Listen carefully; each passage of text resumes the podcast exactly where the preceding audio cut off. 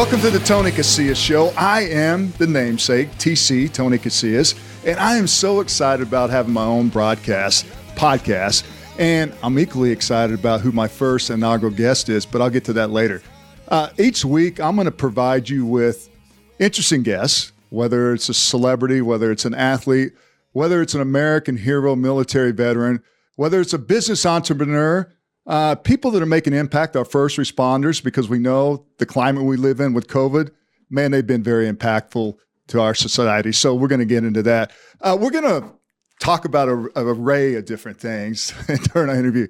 And trust me, I may ask a lot of really, really interesting questions, but this is what this show's about. We're going to talk about life lessons, uh, whether it's uh, in the business, whether it's failures, successes. We're going to get in depth and find out what's going on. And two of the segments we're going to do weekly is called our X's and O's and binge watching. X's and O's is not your conventional when you talk about game planning. X's and O's, X's and O's of dating, relationships, advice for marriage, those type of things. And something that we've all been openly about and talked about during this COVID 19 is binge watching. What do you binge watch? I know I binge watch a ton of programming, but we're going to ask them what they've been binge watching and what they recommend. What's their must watches, if you will. And of course, we got to talk about football because hell, it's in my DNA. We're going to get my uh, my thoughts and uh, and take on the Cowboys last game and the upcoming games and look at the NFL schedule. But here's what I really want you guys to do because this is a more this is a show we all participate. I want you to follow us during the social media and make your comments because guess what? We're going to give you some really, really nice prizes in the future. So make sure you're very active on social media because that's our highway to connection. And make sure you follow us during our broadcast. I, as mentioned before, I off the top of the show, I, I said that I wanted to bring in inaugural, someone special, someone charismatic, someone that's timeless. And I couldn't think of a better guy than the great, great Drew Pearson. I mean, I, I think I need to introduce you, Drew, but I want to ask you, you know, while I introduce you, you're the original number 88, the great Drew Pearson with the Dallas Cowboys, Ring of Honor, and future Pro Football Hall of Famer, brother. Yes, yes, yes. Well, thanks for having me on, Tony. Yeah. Uh, I, I, like what you call me timeless. I like that because you know you seem like I seem like I really have been. It's been over forty years since I played, uh, but people come up to me and you know they treat me like I still play for the Cowboys, and so that's a pretty good feeling that people still look at you that way, and you know you can present yourself like like that. You know you look in great shape. You know I try to keep in shape myself because I don't ever want anybody to come up to me, Tony, and say, Hey, you played wide receiver that big? you know? So I like to stay in shape, you know. yeah, I have some former teammates that they ask that question. So that's a great point. Um, yeah, I, think that uh, I'd like to start here because uh, everyone that the the familiarity that they have with different players, and especially you and Dallas, and one of the greatest players that's ever wore a star in his helmet. But uh, I'd like to just kind of go back in time and really just kind of, you know, a place in time, really how you got started, how you had this uh, really passion for football and the the journey that that ultimately led you there. Yeah, uh, you know, Tony, when I got that call uh, back in uh, August, that uh, from David Baker from the Pro Football Hall of Fame, yeah, saying that you're senior nominee and the finalist for that, and that's like you know almost the sure thing that you're going to get into the Hall of Fame. And the thing I thought about first is where I came from and the things I did as a kid, like the question you're asking, yeah. you know, what did I do along the way? You know, I never dreamt of being a Hall of Famer when I was a kid. Man, that that goal that was too lofty for anybody at a young age to be dreaming of. But I did dream of being a pro athlete. And I think about all, all the time. You know, I played Pop Warner football, tackle football at seven years old. I was so small, uh, they didn't have pants that fit me. I, I played in jeans. they rolled up my jeans put pads in my jeans. That's an interesting uniform. On, a belt on. and you think of, I was thinking about all those kind of things I went through. You know, just our town, South River. You know, it's a football, sports oriented town, but football is it. And if you're a boy growing up in South River, your dream is to play high school football for South River High School Rams.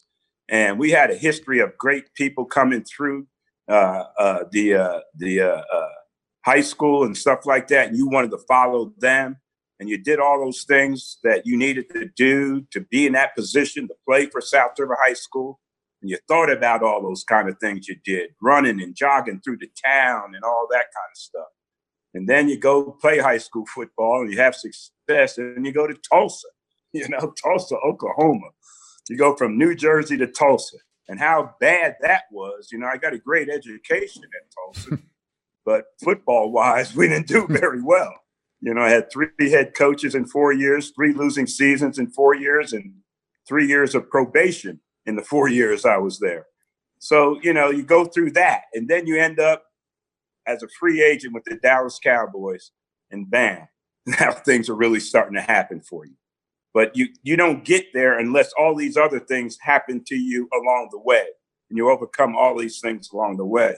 And Tony, you know, when I got into the uh, Cowboy Ring of Honor, you know, I said, you know, I especially my kids, you know, and my family and relatives, my grandkids. I said, don't judge me by my name being up there. Judge me how I got there.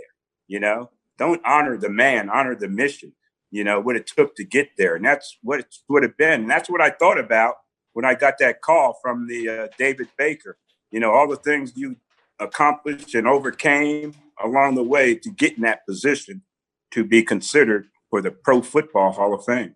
And that's amazing. The, the mission, people, they see the finished product, but they don't know what all the hard work that went into it to get you on top of the mountain. Uh, was there anyone that was instrumental, a mentor? We always need to, you know, garner some emotional support and someone to just push us along. Was there a mentor or someone in your life that really, really was impactful uh, to kind of push you along and, and get you where you eventually wanted to go? Absolutely. Every step of the way, you know, somebody's been there.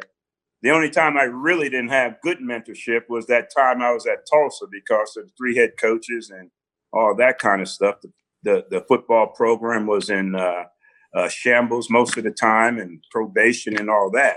But in high school, first of all, in my household, my mom and dad, you know, established the mentorship that I needed to follow by setting the necessary the guidelines through discipline that I needed to follow. You know, we had no pass, no play in our household way back in the day. We didn't have no act to have the state legislate that. Okay, my dad was the one legislating that. Okay, so uh, you know that mentorship, and and he stressed that you know sports were important to him because he played as a kid growing up and all that. My mom too, but he also stressed academics were the most important thing.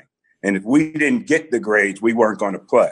But if we got the grades, he said, Hey, if you're going to be a boy in my house, you're going to either go to practice after school, play some kind of sports, or go to work. Okay. So the three boys in the family, we all went to practice. So anyway, the mentorship started there with my parents. And then, you know, I had that lapse in mentorship at Tulsa, but then it picked up with the Cowboys, you know. And, you know, I'm only 21, 22 going into that environment. I haven't really established myself as an adult, you know, and what path I want to follow. What do I want to be like in my adult life, you know? So now I'm around Staubach and Landry and, you know, Bob Hayes and Lilly and all these great people. And I know they're great football players, but let me tell you, Tony, they were great people too. And if you were smart enough, you watched how they did things. And they not only taught you how to be a good football player, but they taught you how to be a professional not only on the field, but off the field as well, how to carry yourself, how to speak, and all that kind of stuff. So, anyway, you have those mentorships all along the way that, you know, that you want when you, if you get that opportunity at a Hall of Fame uh, induction speech, those are the kind of people you want to thank along the way for helping you get to that point. There's no question about that. And those names you just mentioned, the who's who, the Staubachs, Tom Landry's, uh, the names that go on and on.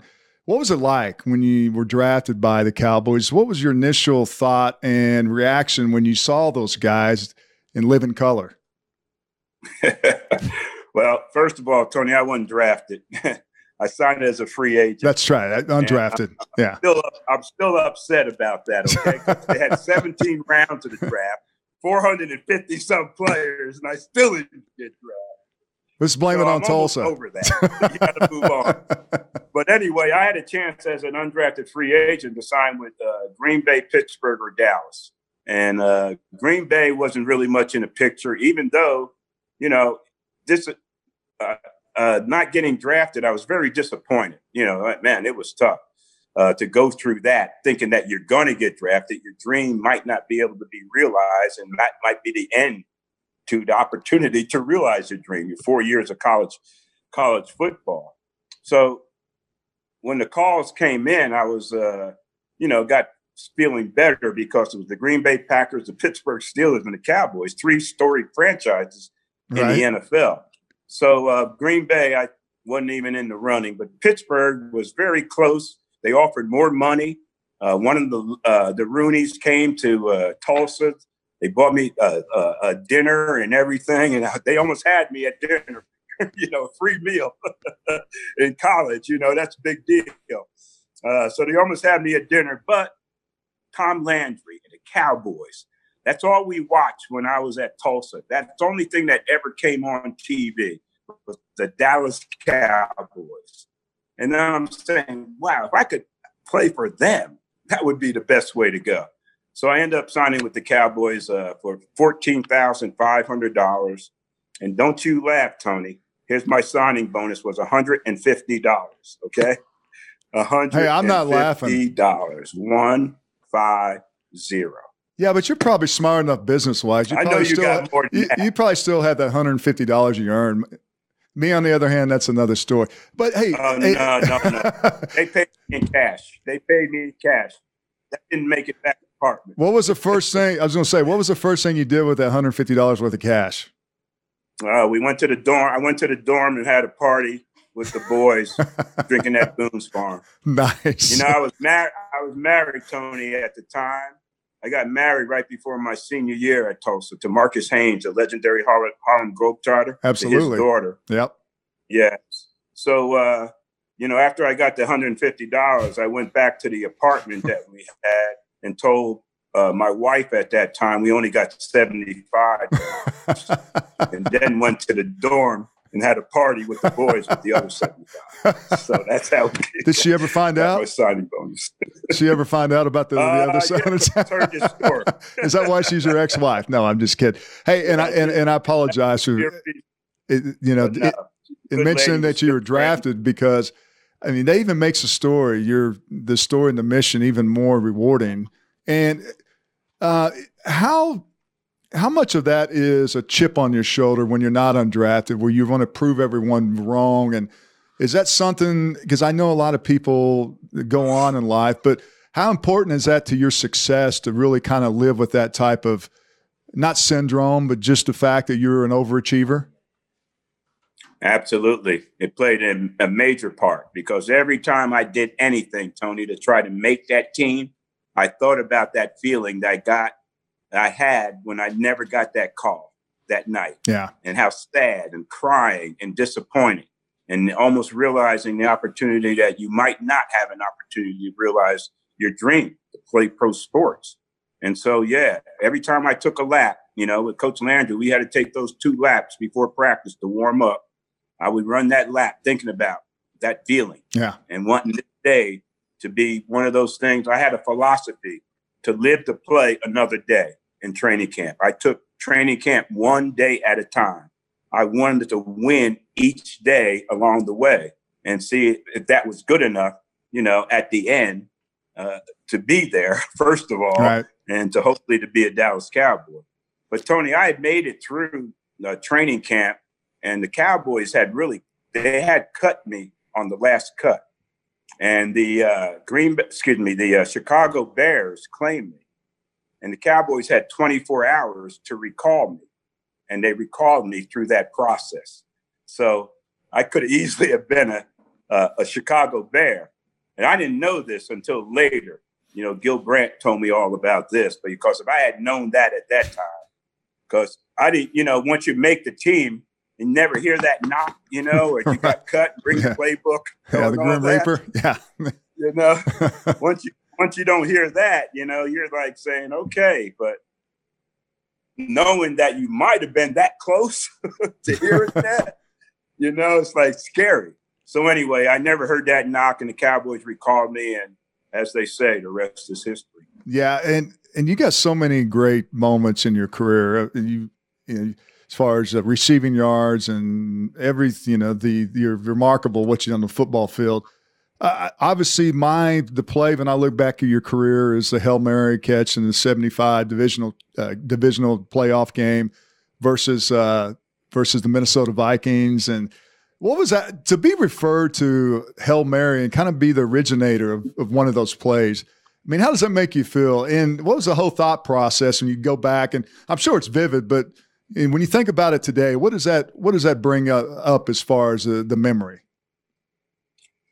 Well, first of all, it's uh, almost asked of me or asked about it on a daily basis. Yeah. It's still alive. That's true story, words. right? That's yeah. It's still alive. Still vivid. And, uh, term, the term Hail Mary keeps it alive uh, because Hail Mary has infiltrated not from a religious sense only, but it has infiltrated to a sports vernacular, a life vernacular, uh, a, a, a, religious vernacular, a, a, charitable vernacular, every aspect of our lives.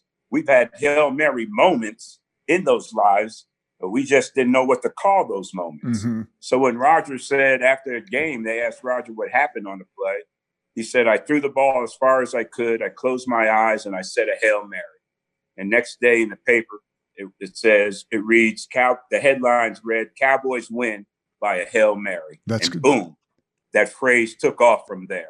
That's amazing. And now you hear it. I hear it everywhere. I heard it twice uh, this past weekend in different games. You hear it on the college level. You hear it on the pro level. You hear it in basketball. You hear it in baseball. Uh, so it's really cool to be associated with a play that meant so much to Dallas Cowboy history, but also because of the recognition it got and, and the label that it's gotten uh, it means, excuse me, it means uh, a lot, or maybe in just as much in NFL history. Yeah. So it's regarded as one of the top plays in NFL history. So, but here's a guy, a Baptist. Okay, I'm a Baptist from New Jersey, you know, and I'm known for a hail mary. Okay, I had to ask Roger, what is a hail mary?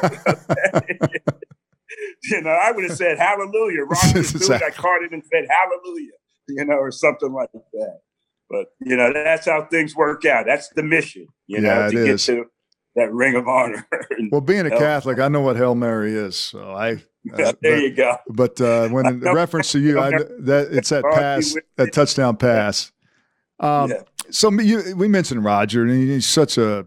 I mean, he's a he's a gem. And he's the all time uh, player in, in Cowboys history, and you're not too far behind him. But give me a story about Roger Staubach that we might not know. That if he found out you told us, he'd be very embarrassed. Oh man. Come on, see. Drew. He's you got a, you got one. He's, such a straight arrow, man. You know. You really can't embellish is. when it comes to when it comes to uh, Roger. But I mean, in a know, huddle, one of those huddle stories that maybe he told you, and you know, something that you, a moment you guys shared with you, like, man, this dude is amazing. He's, a, he's special.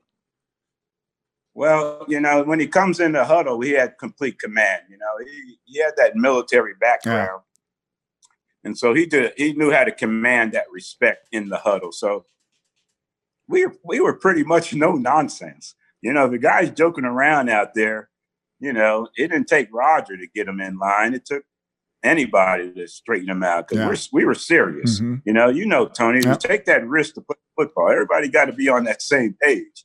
You know, I can't have if I'm going to run over the middle to catch that ball, I can't have Billy Joe Dupree not coming across clearing it out for me. You know, and yeah. then making making a mistake, not being there. So we were we were pretty pretty serious. But uh, Roger, uh, I guess coming back on the plane, you know, we would always been able to get a beer and drink on the plane. Coach Landry would let us have a beer. You know, at first when I got to the league, we had no restriction. You can drink all you want. Well, of course, we abuse that. Okay, you know, well, hey, if you're winning, so. you, you can drink.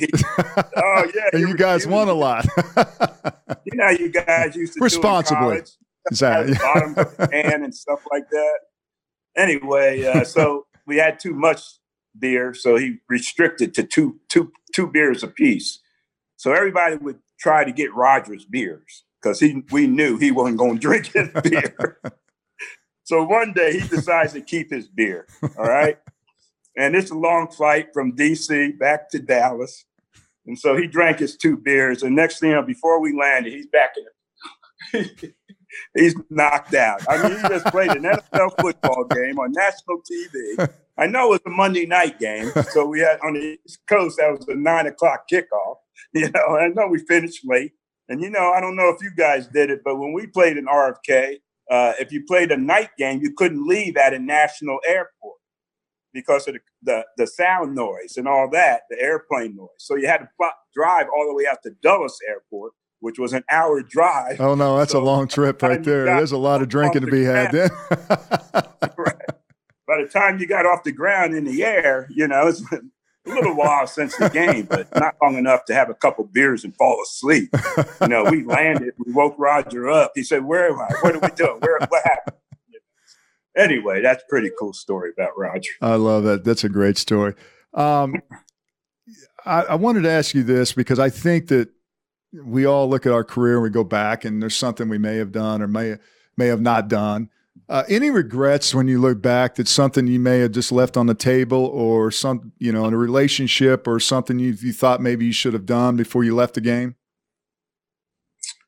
Uh, no, I, I just wish I could have played a little longer. You know, I played 11 seasons and I only missed three games in that process. So I was getting ready to sign a new contract at that point. It's first contract I ever played out. You know, you start at 14 5 uh, you know, I negotiated and I'm starting my rookie year, 10th game of my rookie year.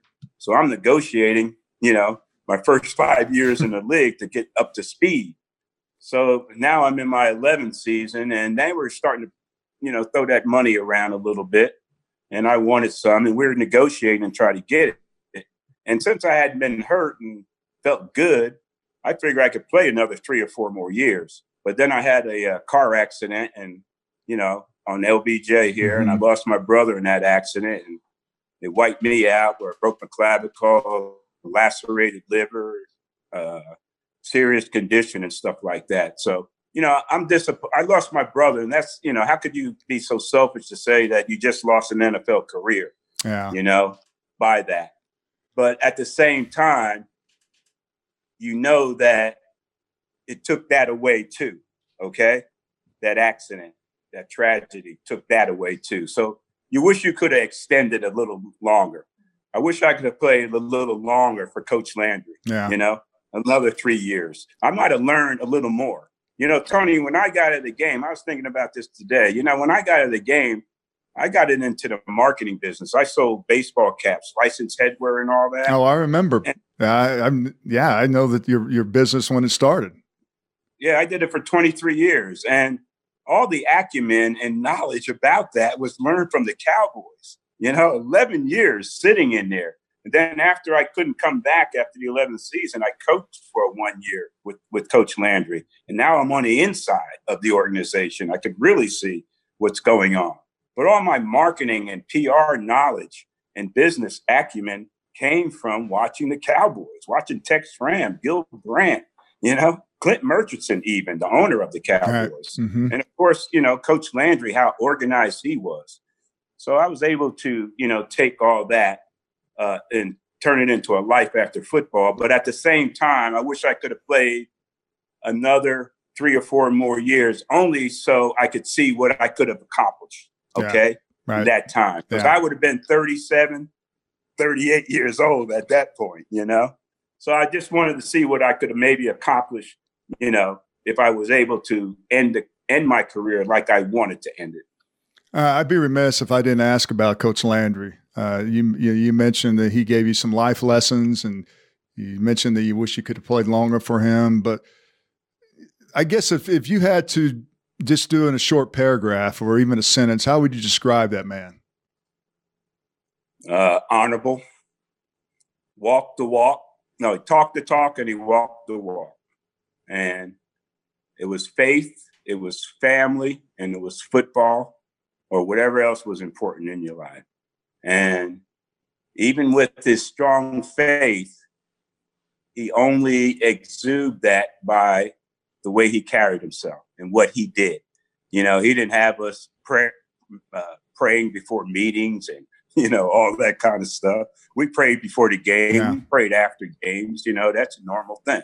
You know, you've done that all through playing football, but you know, he didn't force his religion on anyone or the way he lived his life through his religion and his faith on anyone. But if you're smart enough, you pick that up and you lived your life that way as well. Now, now all of us, we didn't. Now, we didn't live it exactly like Coach Landry, you know, because back in the day, we didn't have these cell phones or anything. So, you know, we played hard, but we partied hard too. Thank God.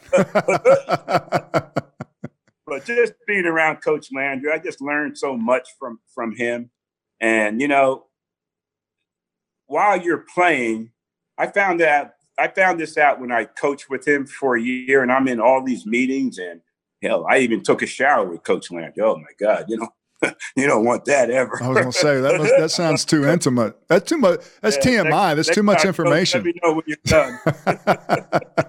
you know, but you learn so much, you know, from that right. man that you can lo- use in your, your life after football. And he was preparing you that way. You know, that's why we wore the suits and ties to games. We carried briefcases. We were studying a computer printout way back in the early 70s, tendencies of our opponent. Everything run with the football team was run just like the cowboy business, like a business. And so that's how Coach Landry ran the team. And you know, if you're smart enough, you learn from that. All my marketing and PR, negotiating expertise, business acumen, everything came from being around the Cowboys. I, I, I, I got a great education at Tulsa, but my real education is like, you know, if you go through a, a, a teaching uh, uh, curriculum in college, you got at the end of that, you got to do the practicum, that the on hands teaching, you know, visit the classrooms yeah. and all that mm-hmm. kind of stuff. Yeah. And then you're ready to go. Well, you know, when you get into a situation with Coach Landry, it's that on hand teaching right there. You know, it's the ex- extension of your college career. Now you're in this situation. So if you're smart enough, you learn. You know, that's amazing. That's a great point because I know that my generation, you know, we we made more money and I was very blessed and but I don't know if we watched the way people ran business. And certainly back in your era, you mentioned it, you got $150 in cash for a signing bonus. You had to probably learn a little bit more and absorb the educational business savvy. Oh yeah, Tony. I worked every offseason I played in the NFL. Yeah, I can, I'm catching a playoff touchdowns my my rookie year in uh, December. In February, I'm selling shoes and sporting goods at Coleman Born Born and Coleman Boring Sporting Goods store. Uh, I had to have a job in the off season. Okay, that 14-5 went real quick because once you make the Cowboys, you know, Tony, they say success is relative. Mm-hmm. The more success, the more relatives you have. Yeah. Yeah, I, so everybody thinks you're playing pro football. They think you're a millionaire. I, I know, and they want to borrow money or they want you to give it to them. right, exactly. And if you don't, you know, you're a bad guy. So you feel a little guilty. So you do what you can do, the best you can. But soon as the season was over, my rookie year, me, Harvey Martin, Billy Joe Dupree, we went up to the Zales Corporation, downtown Dallas, met with the head CEO of the Zales Corporation, sat in front of him and said, We need a job. we need a job. He just saw us playing out there on the field on national TV. That's and we're saying we need a job. So he gave us a job in a sporting hit. Zales Corporation owned the Coleman Borum sporting goods stores. So he gave us jobs in the sporting goods stores, and that was my first job in the off season of being a Dallas Cowboy. But I worked every off season uh, that I played for the Cowboys. We we all did. Uh, hey, real quick, we're gonna. Uh, uh I want you. You mentioned life after football, and you've been a uh, just a very successful business, business entrepreneur. Uh, you're involved in a lot of philanthropy things. Uh, I know the Susie G, Susie G. Komen, you're a big advocate of that uh, with your his, you know, with the history in your family and with breast cancer. But uh, real quick, uh, and I know you do a lot of media and TV, and and you're just all over the place. Um, kind of give me uh, kind of an update what you got going on now, and uh, what what you're looking forward in the upcoming future. Well, Tony, uh, now I'm just pretty much uh, idling. You know, I'm waiting for this pandemic to uh, uh, lighten up a little bit so that we can get things back as close to normal as possible. You know, I had a restaurant. I have a restaurant at DFW Airport in Terminal E near Gate Five, servicing most of the United Airlines gates in that part of the terminal and the airport. And that's been shut down since the end of January. And so, you know, we've been trying to get that ramp back up. And, you know, a lot of my personal appearances and things of that nature were cut off because of the COVID and people can't getting to get not getting together. But you know, you got to reboot. You know, this this is going on. You got to reboot yourself and find new ways of doing things. And so what, what I've done is rebooted myself in a way that I'm doing a lot of virtual appearances via Zoom and uh, all these other things. I didn't even know this was available. You know, I didn't know that. I didn't know. I didn't even know about FaceTime. My kid, my grandkids are FaceTiming that. I say, what is this? They're right there. I can almost touch them. You know, so uh, that's called I'm the Generation Z's. All right, as someone told me, our producer told me, Kevin. So, but yeah. Uh, yeah, but did you ever think in your wildest dreams that we experience in our lifetime, let alone our kids' lifetime, grandson kids' lifetime, we'd experience this type of pandemic and this this whole the COVID nineteen that we're going through now? It's crazy. No, no. You know why, Tony? Because I thought we were too smart to let something like this happen. Yeah, you know, it's a good point. A nation, we should be too smart. We got too many bright people to let something like this happen. Whether it's national security, whether it's the scientists, whether it's our leadership in government, whatever it is, we got too many smart people to not know this was coming and not prepare for it the way we should have so it wouldn't have you know you see the numbers going up. Over 200,000 people in the US have lost their lives. And the, th- the shame of that is that they're just a number we don't even know names they just say well the, the tally keeps yeah. going up yeah. well who is the tally yeah. who just died you know stuff like that and that's what makes it so cold but anyway you know we should have been too smart as a com- uh, as a country you know, we can detect missiles and excuse me, I started to say something. We no, can de- you, can say it. We don't, there's no eight second button on this show. coming out of the air, coming through mountains and everything else. But so we should have been smart enough to detect this and being able to come up with something, some way, somehow to uh, not let it become the pandemic that it has become.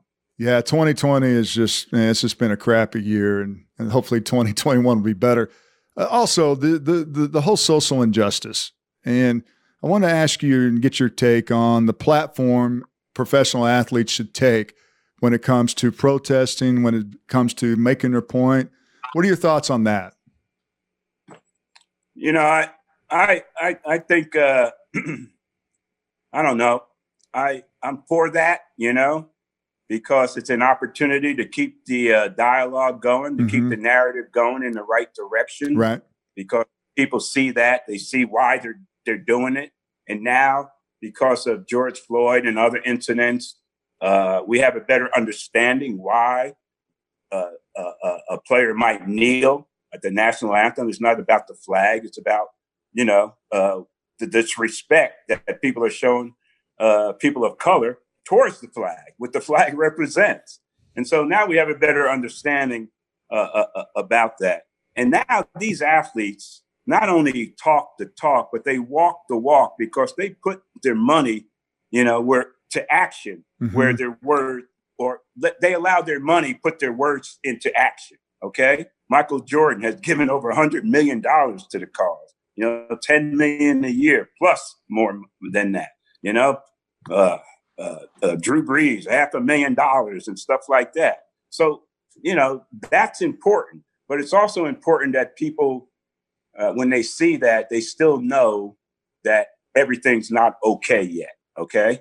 We need to turn these uh, protests, we need to turn this dialogue into policies and statements to change, start changing things.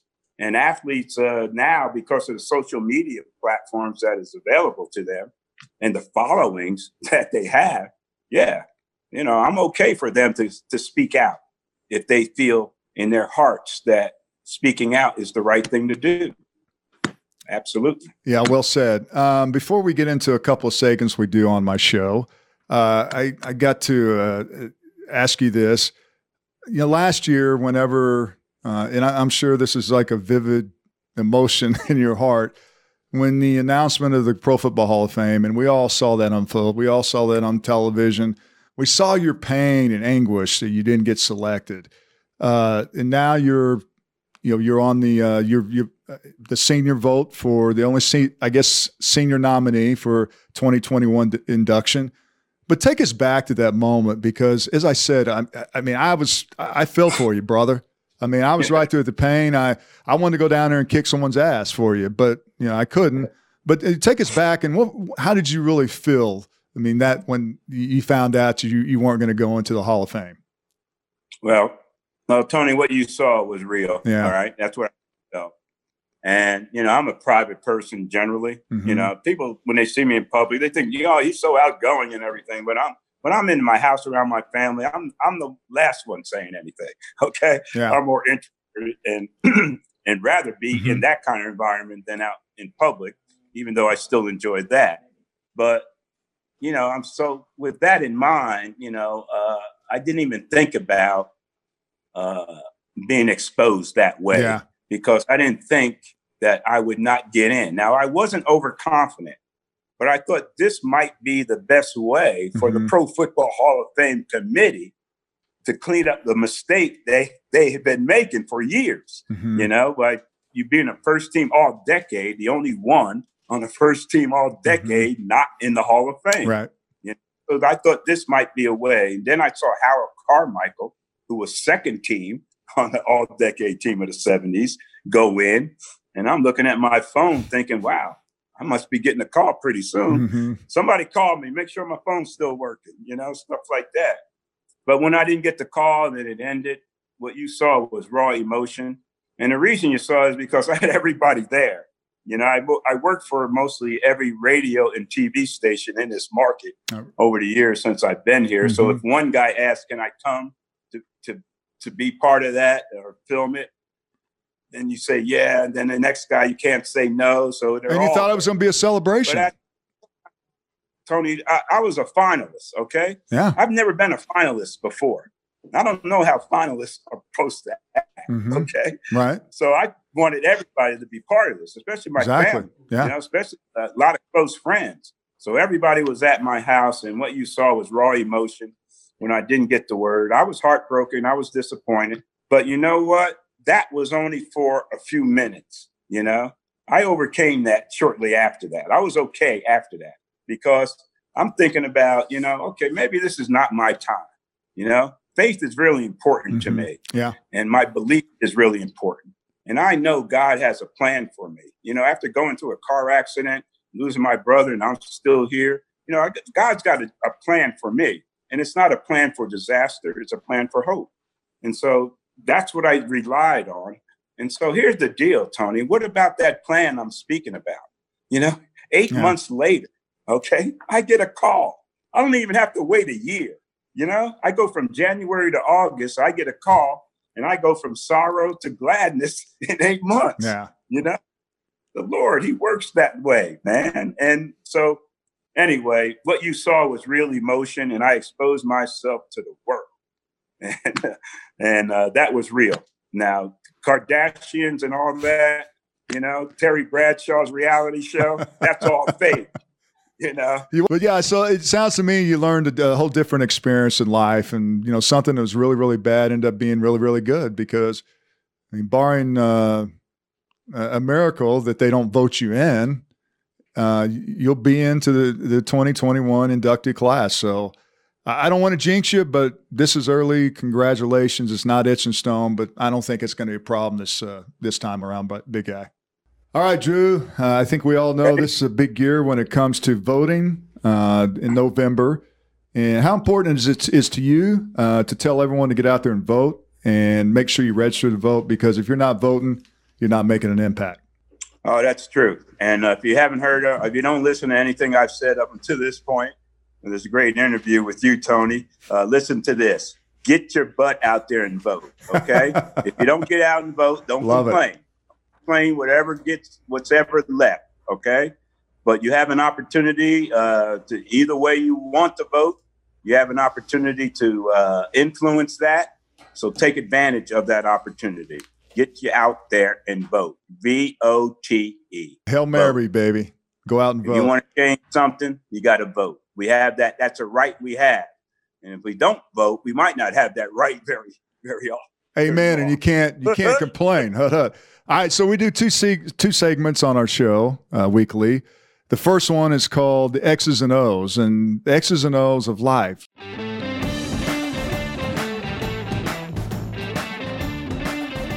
So I'm going to ask you, uh, it's in related to relationships, dating, advice you would give for marriage.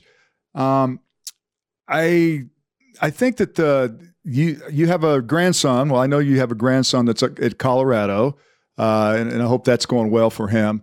Uh, but what kind of advice? You know now because these guys are called the Generation Zs, I believe, and everything's done on you know, apps and iPhones and everything else. But with everything that we know, because let's face it, we're seasoned veterans when it comes to relationships and experience. What advice will you give your grandson and every young kid out there? Because it is genera- generalizational. Well, you know, first of all, you know, it's social media. You got to give them uh, uh, some advice on how to use social media. Use it to your advantage, not your, not to where it becomes a detriment to you anywhere along the line, or you know, harmful to someone else. And you know, you got to be selective because we hear all the time once you push send, you can't get it back once it gets out there. So with social media, uh, these kids need to be a little more uh, selective of the choices that they make because there's so many more choices they have an opportunity to make compared to what we had, uh, you know, coming through. So, you know, I, I just tell my grand my grandkids to uh, and my kids as well. I'm proud of my my two daughters and my one son. You know, the thing I'm most proud of is the fact that uh, they've gotten great educations uh, through college and some, you know, higher than that uh, to the master's level. And then they've never been in trouble. And they turned out to be, the two daughters turned out to be sensational, unbelievable parents, you know? And I'm not saying they learned that from me, but uh, they are a lot tough. I thought I was tough on my kids, you know, because my dad was tough on me, and that kind of passed that on how to raise my kids. And but no, they're a lot tougher on their kids than I ever was. So I'm proud of, of uh, how they've uh, become parents, and I'm proud of my my son out in L.A. Uh, you know, he's uh, graduated from Loyola Marymount and stayed out there. He's in gra- graphic designing and stuff like that. So I just, you know, want to make sure they you know, what I wanted for my kids to make sure they got a good education, stay out of trouble, and do the right thing. Simple. Yeah. And I tell my grandkids the same thing: get that education, stay out of trouble, and do the right thing. And that's why grandpa, grandpop don't give you that much money because money is the root of all evil. you got that's three hut huts. Uh, as far as the apps, could you imagine swiping right and swiping left back in your day? And on my day, I I couldn't imagine that. How it's just it's kind of desensitized everything as far as relationships and all that.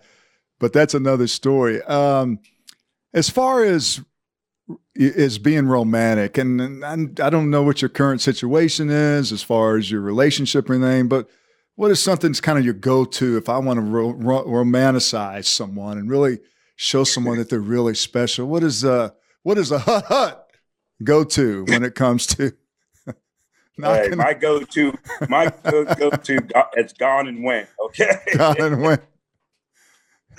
I don't know what my go-to is anymore. You know, I I've been in a relationship, but I'm I'm is not that right of a now. movie? Oh, that's gone in the I, wind, right? yeah, gone in the wind.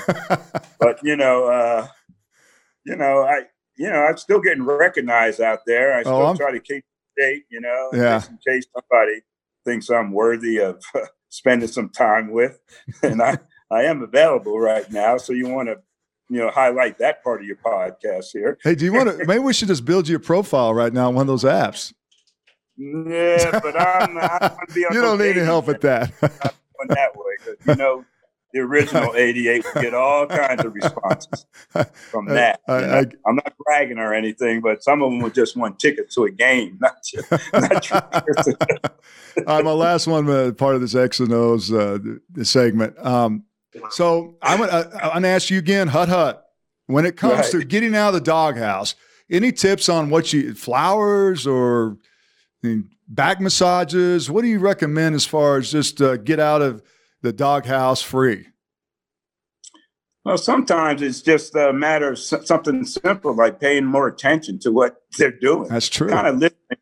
You know, you yeah. know, most of the time you're, you know, you're, they're talking, but you're not listen listening. to that out there. you know, you're not listening, but maybe listen. So now you know how to respond to them, and you can respond in an intelligent way.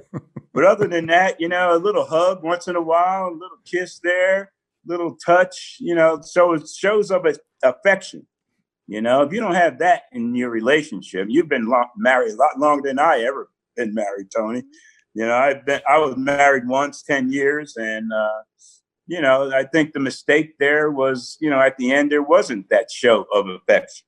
You know, well, how do you rekindle that? I'm going to ask you. that. How do you rekindle that? I've been married that for 23 years. Not that I have a problem with that, uh, but what do you recommend for rekindling, keeping keeping the fire going?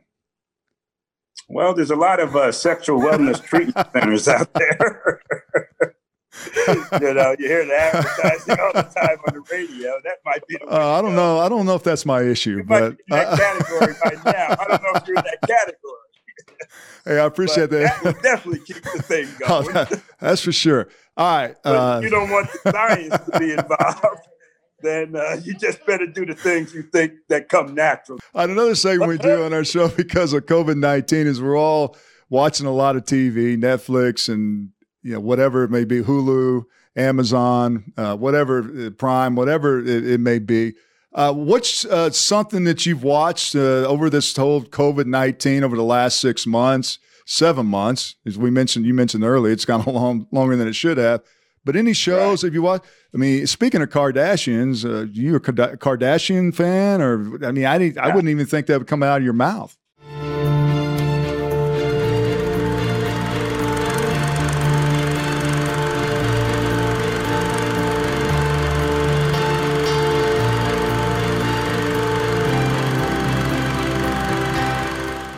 No, I know. That's about it. That's about what I know. Uh, but no, I I I watch all sports. Okay, uh, I don't watch movies. I don't have time for movies. Mm-hmm. I like to watch game shows. I like The Price is Right. I like uh, I like Jeopardy. Jeopardy's my favorite oh, show. Yeah, that's great. Yeah, going, keeps things fr- functioning in my mm-hmm. brain, and uh, I like uh, Steve Harvey and a Family Feud because he makes me laugh the whole time.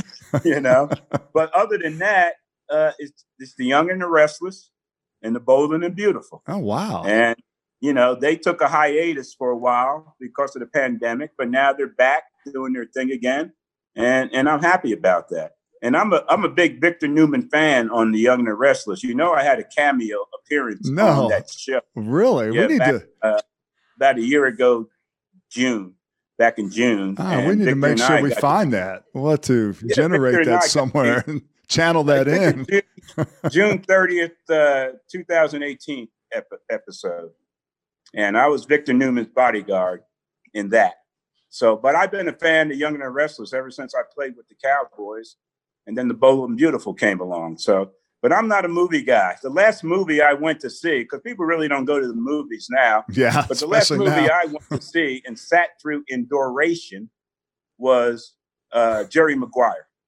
Yeah, that's not a bad one to set through. Yeah, was that about 25 years ago? no, more than that. Oh, okay.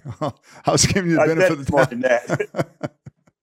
but anyway, that's that's my movie uh, movie background, TV background, and that's what I like to do. I like sports. I, I watch. I'm watching tennis right now. We got the uh, the uh, uh, uh, the Roland Garros, the uh, what do they call that? The the clay court tournament yeah. in Paris, and that's on now. It's live because the, the time change over there. But you know, I watch the basketball, the baseball, I watch football, the college, and that was the thing. You know, we why most of us were going stir crazy during this pandemic. Tony, mm-hmm. in those sports, sports was cut off. Yeah, you know, that's an outlet for a lot of people just to you know watch something real on TV, mm-hmm. exciting. Mm-hmm. And then look at how these NBA games have been played, man. They're really exciting. And look at some of these NFL games. You know, you think about these guys going out there, Tony, with no OTAs, no training camp, mm-hmm. no preseason games. And the first thing they do when they hit the field is they're playing live football, you know, live contact football in between those lines in the NFL. And you know how that is.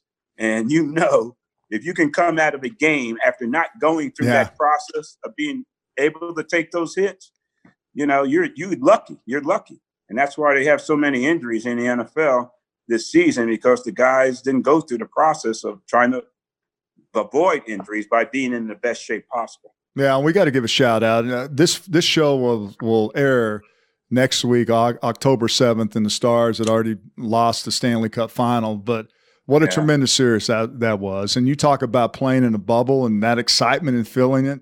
I mean, those guys have nothing to be ashamed. I mean, what a great series! And I, am not afraid to admit I I am uh, a bandwagon fan. I didn't watch any hockey, but man, I was glued to the TV from beginning to end in that series. Yeah, I'm not I'm not surprised. If you cared anything about sports and you watch how these guys perform and how they would come back and win and go to overtime and pull it out and all that. You know, I, I was a kid growing up in New Jersey. I played hockey, but we didn't play hockey by rules. You know, we just put a puck out there. We played, choose up sides, and we played. But watching these guys play and what they give to the game. But here's the deal: I feel bad for them not so much that they lost uh, uh, uh, in Game Six last night, uh, but more so that they, the fans couldn't enjoy the process, you know, yeah. to get to the Stanley Cup, and the players couldn't enjoy what the fans bring to the process to get to the Stanley Cup. Right. You know, so even if they win, it'll be you know it's nice to win it, but a little anticlimactic. Yeah. But here's the deal: it's nice to have somebody, a pro team, from the Dallas Fort Worth market, thriving for a championship. Oh my! How long has it been? Well, I'm going to keep you. Yeah, it's been Cowboys, a while. Yeah, it's Rangers. It's, somebody it, wins the, the the what is the soccer team FC Dallas win something. Somebody, Maybe it's the Cowboys' turn. What do you think, Tony? Yeah, I hope so. Well, this segues into my last uh, segment I have, and that would be the Tony's take. And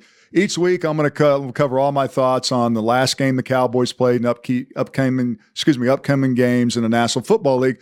So, since I got one of the greatest Cowboys on my first show, I'd be remiss not to talk, ask you about uh, the Cowboys. And keep in mind, uh, this, they played the Seahawks last week, and today is the 29th, and they play the Browns this upcoming weekend. So I'm going to go ahead and say the Cowboys are going to be two and two before uh, we air our first show. Uh, real quick, what have you what have you learned from the Cowboys early on?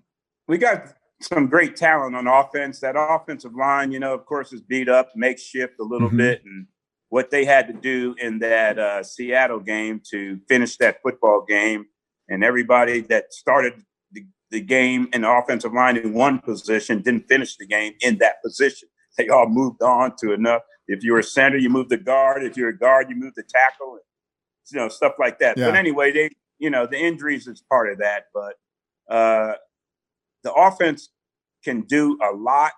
We can put up points, but we got, you know, Tony, I, I got to give you guys credit. You know, uh, you know why we, I was able to catch that hail mary because the defense made a stop to get the ball back for us. Yeah, okay, that's all right. That's a tremendous point. Giving the defense some props. Yep. So they got to get the defense on par. And I thought that would be the least of our problems initially. But then you look at, and you, I might ask you this question. You look at what the new defensive coordinator is bringing as far as his philosophy, and is that much that make much of a difference to the players? as far as the learning process so that they can know what to do and not be thinking about what to do? It shouldn't be. And it sounds to me it's uh, it's more it's it's more simple or it's it's it's uh, you know it's a it's a philosophy that shouldn't be that hard to adjust to. Now I will give him this because of all the pandemic and the virtual workouts and not having the OTAs and no preseason. But it can't be that difficult. Problem is, Drew, and you know this, you got players that are being paid. You, you got to go out there and perform, man. You got to get the ball back to the do. offense. Take the playbook home and study. Yeah. Take the film home and study. You got laptops, you got iPads and everything. you know? That's a good point. Yeah, I, I'm with you, man. And it's football. It can't be that much different, right? So right.